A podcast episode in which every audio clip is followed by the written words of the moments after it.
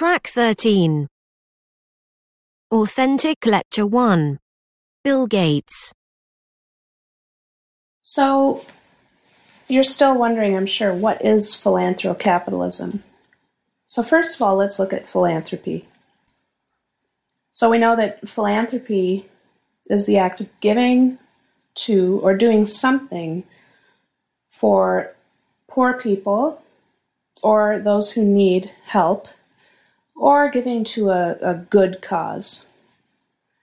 A philanthrocapitalist is a business person, primarily, who believes that business should not just be about profit, but that business has a moral duty to give back to the society that gave it so much. Philanthrocapitalists believe that they are better poised through their extensive business skills and their background in business to deliver philanthropy in a way that maybe will be more efficient or specific than government programs alone. Gates regularly cites vaccines as one of the best forms of global investment in giving so he sees this as as offering up the best return, i.e., the best chance of saving lives, especially young lives, at the lowest cost. So, as you see in that example, he applies business principles to his choices in philanthropy. One of the most interesting things related to the Bill and Melinda Gates Foundation is the Giving Pledge. So, this is something that Bill Gates and legendary financier Warren Buffett formed in 2010. And the Giving Pledge works like this basically, they focus on billionaires. Um, excuse me they get them to agree to give away at least half of their wealth to philanthropic causes within their lifetimes or after their deaths. Um, now, this pledge is, is really just a verbal promise. They don't sign a contract. And they do, however, make a very public commitment to give away the majority of their fortunes. So, for example, on their website, they have a long list of um, the people who have agreed to this pledge. It includes names like Mark Zuckerberg of Facebook and a brief explanation from each person who's si- who has um, not signed on but agreed to this pledge. Gives an explanation of why they've chosen to do that. So far, they have managed to sign up just under 100 American billionaires, which is quite amazing when you think about the fact that it's only been going on since 2010. And now they're starting to focus on China and other countries where there's a lot of wealth being generated. Track 14. 1. At some point, we'll look at the effects of deforestation. 2. So, we've covered the effects of deforestation. 3. We've started out with the effects of deforestation. 4. I'd like to turn to the effects of deforestation. 5. We'll talk about the effects of deforestation in a little while. 6. Now, on to the effects of deforestation. 7. I've talked a bit about the effects of deforestation. 8. We're going to come back to the effects of deforestation. 9. So, that's the effects of deforestation. 10. At some point, we'll go over the effects of deforestation. Track 15. 1. Morning, everyone. I'd like to start today's session by outlining what I want to cover. Essentially, I'll be talking about Kepler's three laws of planetary motion and their importance in modern cosmology.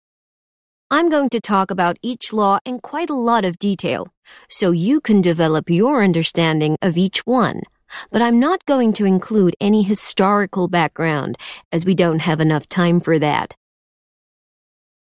2. Right, let's get started, shall we? Current conservation projects are a focus of much environmental science research at the moment, especially in terms of their efficacy and long term effects. And this is going to be the main theme of this lecture.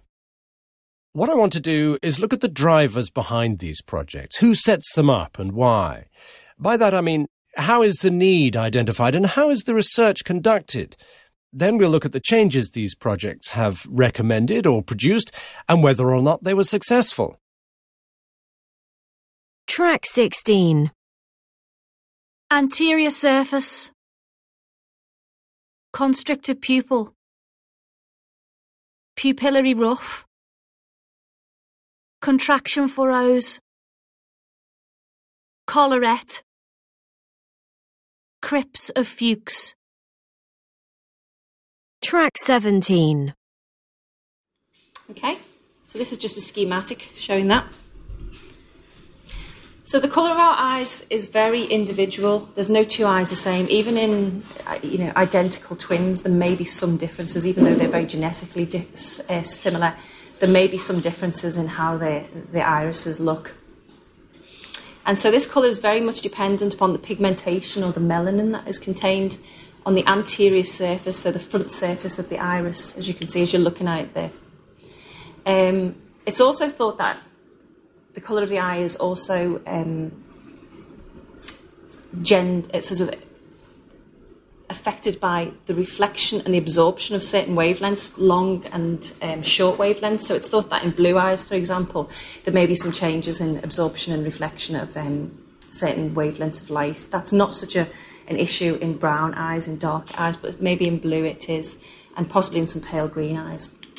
But essentially, if you look at the anterior surface, we have, I'll just run through these and we'll go through them in a little bit more detail. This is a constrictor pupil. We have this item called the pupillary ruff, which is essentially is like a pigmented ring which is on the inside of the iris and forms the, the margin of the pupil. And this essentially is the pigmented epithelium which is showing through from the back of the iris. We have some of these sort of radial furrows called contraction furrows, and I'll talk about these in a second. We have a tissue here called the collarette, which basically does what it says on the packet. It looks like a collar, and that's actually the most, the thickest part of the iris. And then we have these structures called crypts of Fuchs, and again, I'll talk about these in a second. Track 18. Conclusion 1. And there we are. Time's nearly up, so let's just recap what we've looked at. Firstly, global warming and where it's going, and more importantly, how we can slow its progress. Alternative energy is one answer to this, and although not in itself a panacea, we've looked at the need for development and research of alternative energy, in particular solar, wind, water, geothermal energy, and biofuels. The practicalities can hold back such energies as solar and wind, but nuclear energy may pave the way forward, as I mentioned. Hollister talks about this in his book Nuclear Positive, which I'd recommend. But that's all for now. Enjoy your lunch and see you on Monday. Conclusion 2. So, as you can see, getting to where we are with the planets was a long process of discovery, and although this solar system may be planetarily sewn up, so to speak, the discovery of solar systems outside our own is only beginning. Will we one day find another planet like our own? Imagine that. Do you think we'll even find something like that in your lifetime? Probably not in mine, but yours, who knows? So, if you want to find out more about these developments, Smith and Bronte give a pretty thorough overview, and that's on your reading list. Conclusion 3.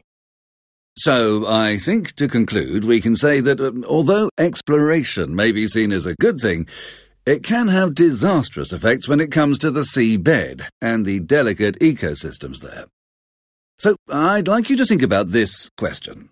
When exploration and further knowledge impacts upon ethics, where should we go? What can we do? Scientific ethics is part of this module, and I'd like you to review the work we've done and come up with some ideas on positions we should take. There are no right answers, but it's certainly something we as scientists and potential scientists should be considering very carefully. Okay, that's all. Track 19. It is claimed that geologists have clearly mapped all of the fault lines causing earthquakes in California.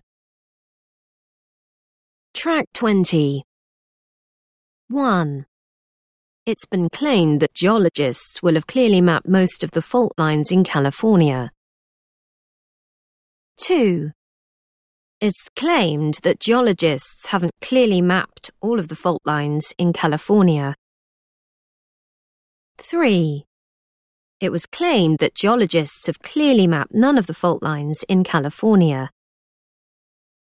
4. It was claimed that geologists had clearly mapped one of the fault lines in California.